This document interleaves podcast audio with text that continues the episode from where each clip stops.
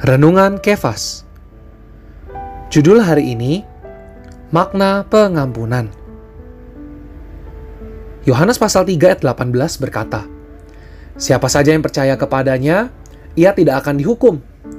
Siapa saja yang tidak percaya, ia telah berada di bawah hukuman, sebab ia tidak percaya dalam nama anak tunggal Allah.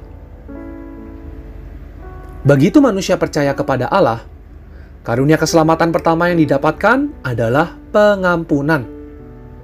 Apakah makna pengampunan? Pertama, menghapus perkara dosa kita di hadapan Allah, supaya kita terhindar dari penghukuman Allah yang adil. Maka keadilan Allah atau Allah menurut keadilannya bisa dan harus mengampuni kita, menghapus perkara dosa kita, membebaskan kita dari penghukuman. Kedua, membuat dosa yang kita perbuat meninggalkan kita.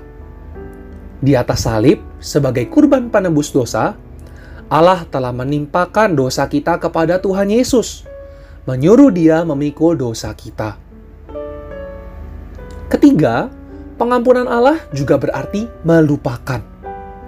Begitu Allah mengampuni kita, Ia melupakan dosa kita dari ingatannya, tidak lagi mengingatnya. Sobat Kefas, hari ini kita mengenal makna dari pengampunan. Adanya pengampunan menandakan perkara dosa telah dibereskan di hadapan Allah. Dengan demikian, kita boleh dibenarkan di hadapan Allah. Puji Tuhan! Untuk hal ini, kita perlu mengucap syukur kepada Allah. Namun, tidak dapat disangkal, dalam keseharian kita masih sering jatuh dalam dosa ataupun pelanggaran. Karena itu, sediakanlah waktu setiap pagi untuk datang pada Tuhan melalui doa dan firman. Hingga kita bisa menikmati berkat pengampunan ini setiap hari. Marilah kita berdoa. Tuhan Yesus, oh terima kasih atas firman-Mu hari ini. Tuhan, bawa aku terus belajar untuk mendapatkan pengampunanmu.